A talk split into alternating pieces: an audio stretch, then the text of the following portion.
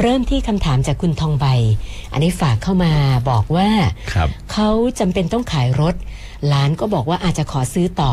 นะแต่ไปเข้าไฟแนั้นซ์ไม่ผ่าน หลานเลยบอกว่าให้โอนเป็นชื่อหลานก่อนก็แล้วกัน แล้วเดี๋ยวจะไปรีไฟแนนซ์ใหม่ ก็น่าจะมีโอกาสได้เงินมากกว่า เพราะว่ามีอาชีพค้าขายเงินเข้าบัญชีไม่อ่าไม่มั่นคง คือไม่ไม่สม่ำเสมอนะก็เลยสงสัยว่า เอ๊ะมันจริงอย่างที่หลานบอกไหมคะอาจารย์ ถ้าโอนไปแล้วไม่ผ่านไฟแนั้นซ์นะหรือไม่ได้เงิน อืม เนี่ยจะป้องกันยังไงกลัวปัญหาค่ะ ผมว่าเช็คก่อนก็ได้ คือคือคือเอารถไปเช็คก่อนไปเอาเอาตัวตัวหลานเนี่ยไปเช็คก่อนได้เลยครับ ว่าถ้าจะซื้อรถราคาเท่านี้เนี่ยไฟแนนซ์เขาจะให้ไหม ค่ะ ในราคาเท่านี้ ถ้าไฟแนนซ์เขาตกลงเนี่ยเราค่อยโอนก็ได้ครับอย่าเพิ่งโอนอย่าเพิ่งรีบโอน ค่ะ เพราะจริงๆไอ้ธุรกิจประเภทเนี้เนี่ยไฟแนนซ์เขาอยากได้เงินเขาก็ดูคุณสมบัติของผู้ผู้รับโอนคือจะคอยดูความสามารถในการชำระหนี้เท่านั้นเอง ค่ะ เพราะงั้นที่ดีที่สุดคือให้หลานไปเช็คดูก่อนว่าติดอะไรบ้างไหมพานำถ้าตกลงกันได้ก็ค่อยโอนรถครับโอนก่อนเดี๋ยวถ้าติดอีกล่ะทำไง นะเพราะว่าเดี๋ยวนี้แม่แม้กระทั่งญาติกันเอง ก็ ก็ต้องระวังต้องรอ ครับ บ คอบจริงๆนะคะ คุณอุมาพรบอกว่า อาศัยอยู่ในหมู่บ้านจัดสรร ครับ แต่ว่าบ้านอยู่ท้ายซอย แล้วก็นิติบุคคลก็แหมไม่ค่อยดูแล อืม นะไม่พัฒนาเขาบอกว่าทำแต่โซนด้านหน้า ด้านหน้าเนี่ยสวยงาม แต่ว่าแถวบ้าน เธอเนี่ย ปรากฏว่าน้ำท่วม สภาพแวดล้อมอย่างกับคนละหมู่บ้านเลย แจ้งไป อืม ทางนิติบุคคลหลายรอบไม่เป็นผล ก็บอกแต่ว่า ก็แถวบ้านคุณไม่ค่อยมีคนจ่ายค่าส่วนกลาง ก็เลยเดินไปถามเพื่อนบ้าน ทุกคนก็บอกว่าจ่าย อืม จ่ายเกือบทุก อืม หลัง ก็เลยปรึกษามาว่าเอเจอนิติบุคคลแบบนี้ จะร้องเรียนหน่วยงานไหนจะทำอะไรได้บ้างคะอาจารย์ คือจริงๆผมว่าถ้าถ้ามันมีปัญหามากก็ต้องมีการต้องเรียกต้องเรียกให้มีการเรียกประชุมวิสามัน ค่ะ หรือไม่ก็แจ้งที่ดิน เจ้าหน้าที่ที่ดินร้องเรียนไป เพราะว่าจริง ๆ แล้วไม่ใช่ว่าบ้านไหนจ่ายแล้วทำนะ ค่ะ มันต้องทำโดยภาพรวมนะครับให้บ้านไหนที่ไม่จ่ายก็ติดตามเอามา หรือมันก็ต้องฟ้องร้องเรียกกันไปดีกว่า มันไม่ใช่ว่าแบ่งไว้ ว่าคุณไม่จ่ายฉันไม่ทำคงไม่ใช่แหละครับ ค่ะ ขอสลับไปทางสายสดคุณ ครับ ไพฑูรย์ปรึกษาอาจารย์เรื่องประกันภัยรถยนต์นะคะเชิญเลยค่ะคุณไพฑูรย์ ขอปรึกษาเอ่อเรื่องค้ำประกันรถนะครับอาจารย์ครับ อืมเป็นยังไง เมื่อเมื่อปี 49 นี้ผมค้ำประกันรถแท็กซี่ไว้ฮะ โอ้สิบปีแล้ว แล้วก็ครับ 10 ปีก็ค้ำประกันเป็นคนค้ำคนที่สองอะคนแรกเป็นเป็นเป็นข้าราชการแต่เสียชีวิตไปแล้วอะครับ เหลือผมคนเดียว โอเคครับ ทีนี้ อ่า ผู้ซื้อเนี่ยคือไม่ส่งเลย อืม อ่าห้าปีส่งไปสองงวดเองครับ อ่ามั มันปกปิดงวดนะครับ แล้วก็ฟ้องมายัง เขาตอนนี้ทางธนาคารยื่นโนติสมาแล้วครับ อ๋อยื่นมาแล้ว ผมจะครับผม อ่า แล้วที ผม นี้ ก็จะปรึกษาว่า อ่า ตัวผมเองเนี่ยไม่มีสมบัติอะไร เลยติดตัวเลยอะครับ ครับ แต่ครับ แล้วยังไง แฟนแฟนผมเนี่ยเขาเขาเขาเซ็นยินยอมไว้อะครับ อืม ทีนี้ แล้วแล้วแฟนมีทรัพย์สินไหม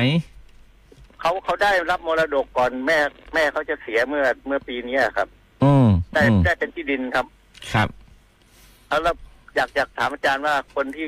เซ็นยินยอมไว้นี่ภรรยาผมเนี่ยจะจะโดนฟ้องยึดที่ดินหรือเปล่าครับอาจารย์ครับ ก็ไม่ถึงขนาดนั้นนะครับ ไม่ถึงขนาดนั้นหรอกไอ้จะเราเซ็นยินยอมคือยินยอมให้ไปค้ำประกันนะยินยอมให้ค้ำประกัน ครับผ มันไม่ได้ว่าจะต้องไปผูกพันตัวตัวภรรยาเสมอไปแล้วครับเป็นแต่ยินยอม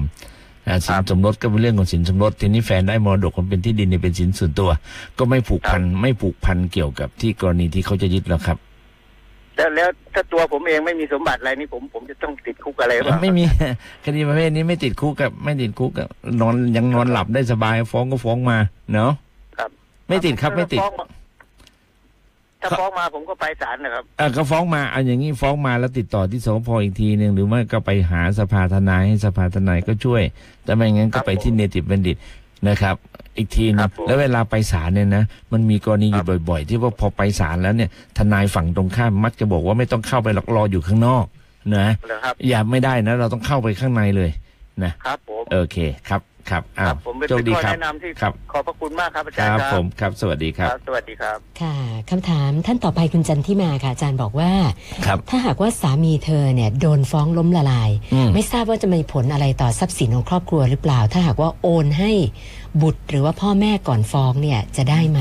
เออ ตอนนี้มันต้องดูอย่างนี้ฮะไอการจะไปโอนเนี่ยมันไม่ค่อยมีประโยชน์เท่าไหร่ โอนไปอาจจะกลายเป็นเอ่อโกงเจ้าหนี้ด้วยซ้ำไป ค่ะ นะครับ ก็อยู่เฉยๆ มันก็เป็นทรัพย์สินที่ส่วนของสามีก็ว่ากันไป แล้วพอฟ้องล้มละลาย ทุกคนก็ตกใจ ความจริงฟ้องล้มละลายแล้วเนี่ยยังมีประนอมหนี้ได้ ค่ะ นะครับ ก็ค่อยๆคิดประนอมหนี่มีเท่าไหร่ก็เท่านั้น ค่ะ อย่าอย่าไปทำอย่างอื่นครับเดี๋ยวมันจะเสียหายมากกว่าเก่าแล้ว มันไม่กระทบถึงทรัพย์สินของตัวเราหรอกครับ ถ้าถ้าหนี้ที่ล้มละลายมันไม่ใช่หนี้ที่เกิดขึ้นในครัวเรือนครับ ค่ะ แล้วก็คุณจิรายุสอบถามความคิดเห็นอาจารย์ว่า เอ๊ะการเอ่อขยายเวลาเกษียณอายุราชการเนี่ย อาจารย์คิดว่ามัน ดีดีหรือเสียกว่า ข กั อน งผมเนี่ยเขาขยายมาแล้วนะขยายมาเป็นเกษียณใบเกษียณถึง 70 แต่อยู่ในตำแหน่งบริหารได้ไม่เกิน 65 ค่ะ ส่วนหนึ่งบางวิชาชีพอาจจะดีนะครับ บางตำแหน่งอาจจะดีเพราะต้องการคนที่มีประสบการณ์เก็บไว้นะครับ แต่ว่าก็ไม่ใช่ทุกคนนะ ค่ะ ไม่ใช่ทุกคนบางคนก็อาจจะไม่พร้อมที่จะเอ่อทำงานต่อไปในส่วนที่หนึ่งส่วนที่สองข้อเสียเนี่ยมันก็จะทำให้คนรุ่นใหม่เนี่ยไม่มีโอกาสเติบโตเท่าที่ควร นั่นน่ะสิ ช้า ค่ะ ช้าแล้วแรงบันดาลใจหรือแรงแรงกระจูงใจมันจะน้อยลง ผมแต่ความเห็นผมเนี่ยผมว่ามันน่าจะต่อได้ เฉพาะบางบางคน ค่ะ หรือบางตำแหน่งที่มีความเชี่ยวชาญพิเศษนะครับ แต่ว่าอย่างว่านะครับคุณสุนันท์ครับ ถ้าทำอย่างนี้เนี่ยเดี๋ยวก็มีอีกเลือกปฏิบั ติ ค่ะ บ้านเรามันจะเป็นอย่างนี้อยู่ตลอดใช่ไหมครับก็ ค่ะ ก็ก็ก็ถ้า 63 ได้คือดูสุขภาพด้วยดูความสามารถด้วยบางตำแหน่งบางให้เฉพาะบางตำแหน่งดีกว่าครับ ค่ะ แล้วก็มีคุณเกรียงไกรนะคะ อันนี้ไม่ถาม แต่ว่าฝากขอบคุณอาจารย์นะคะ ที่มาให้ความรู้แล้วก็สวัสดีปีใหม่อาจารย์ด้วย โอเค นะะ สวัสดีครับ สวัสดีครับ ค่ะ คุณสุดารัตน์บอกว่าเอะช่วงเทศกาลเนี่ยค่ะอาจารย์ถ้า ครั หา บ กว่าเราทำผิดกฎจราจรจราจรหรือว่าทำอะไรที่มันผิดกฎหมายเนี่ย โทษจะร้ายแรงกว่าปกติหรือเปล่าอะคะ เออบางช่วงครับบางช่วงจะบางกรณีเช่นเอ่อการลักทรัพย์ในช่วงในงานเทศกาลเนี่ยโทษจะหนักนะครับ หรือในพระราชพิธีสำคัญสำคัญนะแล้วไปเกะกะเกเรในบริเวณเหล่านั้นเนี่ย ค่ะ ก็คงต้องรับโทษมากกว่าปกติ เพราะว่ามนุษย์นี่ควรจะมีสำนึกอยู่อย่างหนึ่งว่า เมื่อไหร่ควรจะก่อเหตุหรือเมื่อไหร่ไม่ควรจะก่อเหตุครับผม ค่ะ แล้วก็เข้ามาทางเฟซบุ๊กนะคะ คุณ ครับ อานนท์บอกว่า ภรรยามีชายอื่น ถ้าจับได้เนี่ยจะฟ้องร้องดำเนินคดีได้ไหมคะอาจารย์ ได้เหมือนกันก็ฟ้องร้องดำเนินคดีหนึ่งเราจะฟ้องหย่าก็ได้ ถ้ามีได้ความว่าอย่างนั้นนะครับ หรือประการที่สองเราอาจจะฟ้องเรียกค่าเสียหาย อย่างอ่าคุณหมอคนหนึ่งกับกับคุณอะไรที่ผมจำชื่อไม่ได้นี่มีการฟ้องร้องกัน ค่ะ นะครับ ก็ก็ฟ้องร้องเรียกค่าเสียหายจากจากชายอื่นได้ด้วยครับ ค่ะ แล้วก็คุณกฤษสงสัยกรณีผู้อำนวยการอดีตผู้อำนวยการโรงเรียนสำเสนนะคะ ครับ ว่าอ่าที่บอกว่าโทษโดนไล่ออกแล้วเนี่ย หมายถึงว่าจะถูกดำเนินคดีอาญาอะไรต่อหรือเปล่าคะ ดำเนิน อาจารย์ คดีต่อครับว่าเป็นการทุจริตถ้าเป็นถ้าเป็นข้อหาทุจริตมีการดำเนินคดีต่อแน่นอนเพราะปัจจุบันเรามีสารปราบปรามการทุจริตอยู่แล้ว ค่ะ นะครับ อันนี้ก็เป็นบทเรียนเป็นตัวอย่าง วันนั้นถ้าจำกันได้เถียงกันคอเป็นเอ็นเลยนะซึ่งซึ่งที่สุดก็ตัดสินมาแล้วว่ามันเป็นอย่างไร ค่ะ ค่ะ อาจารย์คะเรื่องทุจริตในบ้านเรานี่ จนถึงทุกวันนี้นี่ โอ้ปวดหัว กินหมดทุกอย่างอะนะกินทุกเรื่องเงินเด็กเงินคนแก่กองทุนเสมา ค่ะ แล้วชาติบ้านเมืองมันจะเจริญได้อย่างไร เนี่ย เงิน ผมตั้งข้อสังเก นจ ต นก็ก็ เอาหมด เอาด้วย หมด นะ ผมว่าจริง ๆ ว่าแย่มากๆนะครับ แต่ว่าช่วงนี้มันมันคล้าย ๆ กระแสมันมันอาจจะเบาไปซื้อไปสู้สู้ละครไม่ได้ ค่ะ นะครับ สู้บุพเพไม่ได้ แต่ว่าผมมองอีกมุมหนึงนะ ค่ะ แทรกนิดนึงว่า ละครบุพเพทำให้คนเนี่ยตื่นตัวในประวัติศาสตร์ ค่ะ ทุกคนชื่นชม แต่ผมกลับไม่ค่อยชื่นชมเท่าไหร่ เพราะอะไรคะอาจารย์ เพราะว่ามันเป็นความล้มเหลวทางการศึกษา เราไม่ให้ความรู้ในประวัติศาสตร์ใช่ไหมประวัติศาสตร์เราก็เลิกเรียนเรื่อง ค่ะ เราเรียนแต่สปช ค่ะ สร้างเสริมประสบการณ์ชีวิตสรน ค่ะ สารเนไปเรื่อย ค่ะ ๆครับมันเลยไม่รู้เพราะประวัติศาสตร์ขึ้นมาคนไทย ค่ะ เนี่ยเริ่มรักชาติเมื่อเข้าใจประวัติศาสตร์ ค่ะ แต่กลับไม่ได้ศึกษาประวัติศาสตร์ในเบื้อง ค่ะ ต้นเหมือนสมัยก่อน อ๋อ คือแทนที่เราจะได้จากกระบวนการใน การเรียนการสอนตามปกติมันไม่ เรา มี เรากลับมาได้จากทีวี ได้จากทีวี บางส่วน ใช่ไหมทำไมไม่บรรจุลงไปในหลักสูตรการศึกษาล่ะไล่สมัยเราเด็กๆเราเรียนตั้งแต่พ่อขุนราม ค่ะ ยน ใช่ ต์ ค่ะ จันทร์จนมาถึงถึงรัตนโกสินทร์ ค่ะ ใช่ไหมครับ ค่ะ เราในยเข้าใจอย่างพระนารายณ์เนี่ยบางทียังไม่มีใครตอบคำถามและในหนังก็ยังไม่ตอบทำไมพระนารายณ์ไม่อยู่ที่ที่พระนครศรีอยุธยาทำไมต้องไปอยู่ที่ลบบุรี อืม มันก็เป็นเหตุผลทางการเมืองที่น่าศึกษา แต่ว่าไม่มีใครตอบ นะฮะอันนี้ก็ต้องเก็บไปคิดกัน ต่อ นะคะ มีคนส่ง SMS มาบอกแม่ อาจารย์ใส่เสื้อเขาดูทาง Facebook นะฮะ ครับผม เขาบอกว่าได้อื้อหือยิ่งกว่าดี เจนะคะ เออ ดิฉันไม่มีเสื้อลายดอกนะ แล้วก็คุ ครั ณ บ อาคมจะขอปรึกษาอาจารย์ เชิญ เรื่ ค อ รั ง บ เอ่อโดนรถจักรยานยนต์ชนท้ายนะคะ เช่น ฮะ ค่ะคุณอาคม สวัสดีครับพี่ สวัสดีครับ สวัสดีครับอาจารย์ครับ อ้าวว่าไปเลย อาจารย์ครับเมื่อวันที่สิบห้าเดือนที่แล้วมีนาคมอะครับ ครับผม ผมโดนจักรยานยนต์ชนท้าย อืม เสร็จเรียบร้อยแล้ว พอไปถึงสอนอเจ้าหน้าที่ตำรวจเขาก็เปรียบเทียบปรับคู่กรณีผม ครับ ผมก็ไม่เข้าใจว่าเปรียบเทียบปรับนี่คือ จะต้องเป็นเป็นคดีแพ่งไป เออไม่หรอกคดีอาญาเราเปรียบเทียบก็ปรับสี่ร้อยใช่ไหม ครับผม โอเค แล้วทีนี้ เสร็จเรียบร้อยแล้วผมก็รอว่าเอ๊ะคู่กรณีคู่กรณีผม ทำไมไม่ เอ่อ ชดใช้ค่าเสียหาย ครับ เออ เสร็จเรียบร้อยแล้วผมก็แจ้งราคาไปว่าเนี่ยต้องซ่อม ครับ เปลี่ยนเปลี่ยน ครับ ไฟท้ายเปลี่ยนไฟทับทิม เออ อะไรต่ออะไร เออ เขาบอกว่าโอ้โหแพงอย่างเงี้ยอยากได้ไปฟ้องเอา โอเค อืม แล้วแล้วแล้วผมไปถามผู้กองผู้กองเขาบอกว่าอ๋อเขาเขาทำเป็นเปรียบเทียบปรับให้เรียบ ให้เรียบร้อยแล้ว ก็เหมือน ครับ เหมือนกับว่า เราไปทำเทียมคุยกับเขาอะครับ เออคืออย่างนี้อย่างนี้จริงๆนะผมผมอยากจะทักท้วงเพื่อนๆพนักงานสอบสวนน้องๆโดวยความจริงในการเปรียบเทียบเนี่ยนะครับ ก่อนจะเปรียบเทียบเนี่ยคดีที่เปรียบเทียบได้เป็นไปวิทยาตามมาตรา 37 วิธีการเปรียบเทียบเนี่ยเป็นไปเออ36วิวิธีเปรียบเทียบเนี่ย37นะ37 38เนี่ยเขาบอกงี้ ในกรณีที่มีค่าเสียหายจะต้องให้ผู้เสียหายยินยอมด้วย นั่นหมายความว่าต้องได้รับชำระค่าเสียหายและผู้เสียหายยินยอมไม่เปรียบเทียบปรับอำนาจในการเปรียบเทียบปรับ ไม่ใช่อำนาจของพนักงานสอบสวนแต่โดยลำพัง นะครับซึ่งจริง ๆ แล้วเนี่ยเอ่อพนักงานสอบสวนส่วนใหญ่ก็ก็พยายามทำนะไกลเกลี่ยจ่ายเงินให้เสร็จจ่ายเงินให้เสร็จแล้วเปรียบเทียบปรับก็จบ แต่อันเนี้ยผมว่ามันอาจจะขาดขั้นตอน แต่อย่างน้อยเราก็ได้ประโยชน์เพียงอย่างเดียวว่า เราเราเป็นฝ่ายถูกเราก็ต้องเสียเวลาไปฟ้องร้องทางแพ่งอีกไอ้ฝ่ายมีประกันไหม ประกันของผมมีแค่ประกอบเอ่อประกันชั้น อ๋อ สามนะครับ ถ้างั้ แล้ น วมั เรา นมันเพิ่งหมดมันเพิ่งหมดอายุ เราก็ต้อง ผ่านไป ใช้สิทธิ์ เง ในการฟ้องเอง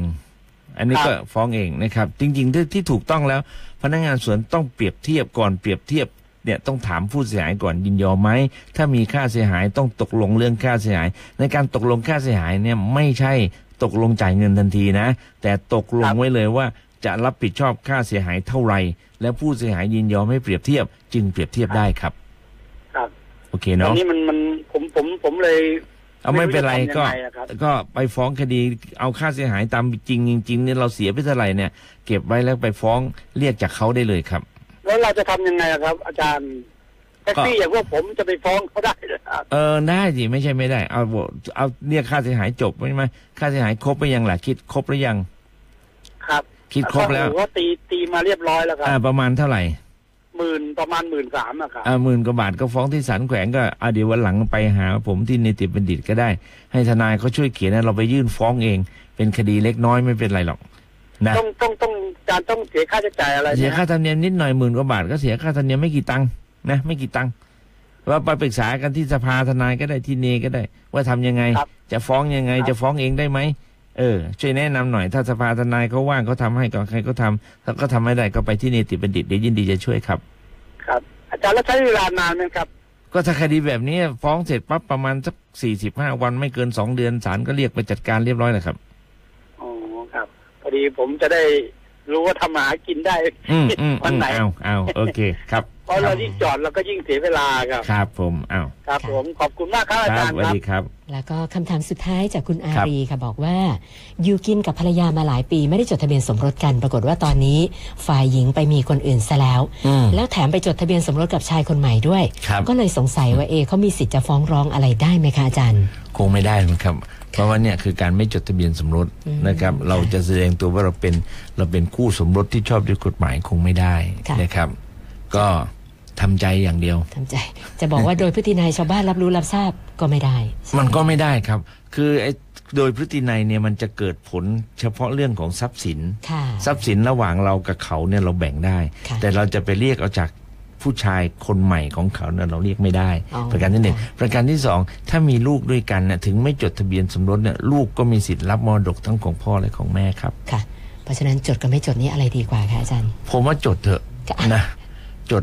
เดี๋ยวนี้มันไม่ได้มันไม่เสียหายนะ ค่ะ เพราะจดแล้วยังไงก็ยังใช้นางสาวอยู่เนาะ นะคะยังได้ยังได้ยันตลอดชีวิตเลย ครับ นะะ ผม นะสงกรานต์ปีนี้อาจารย์อยากจะฝากอะไรเพิ่มเติมกับผู้ฟังสักหน่อยไหม ก็ คะ ผมนั่งฟังอยู่รู้ว่าเมื่อไหร่ดูว่าสถิติของการลดของอุบัติเหตุลดลงเนี่ย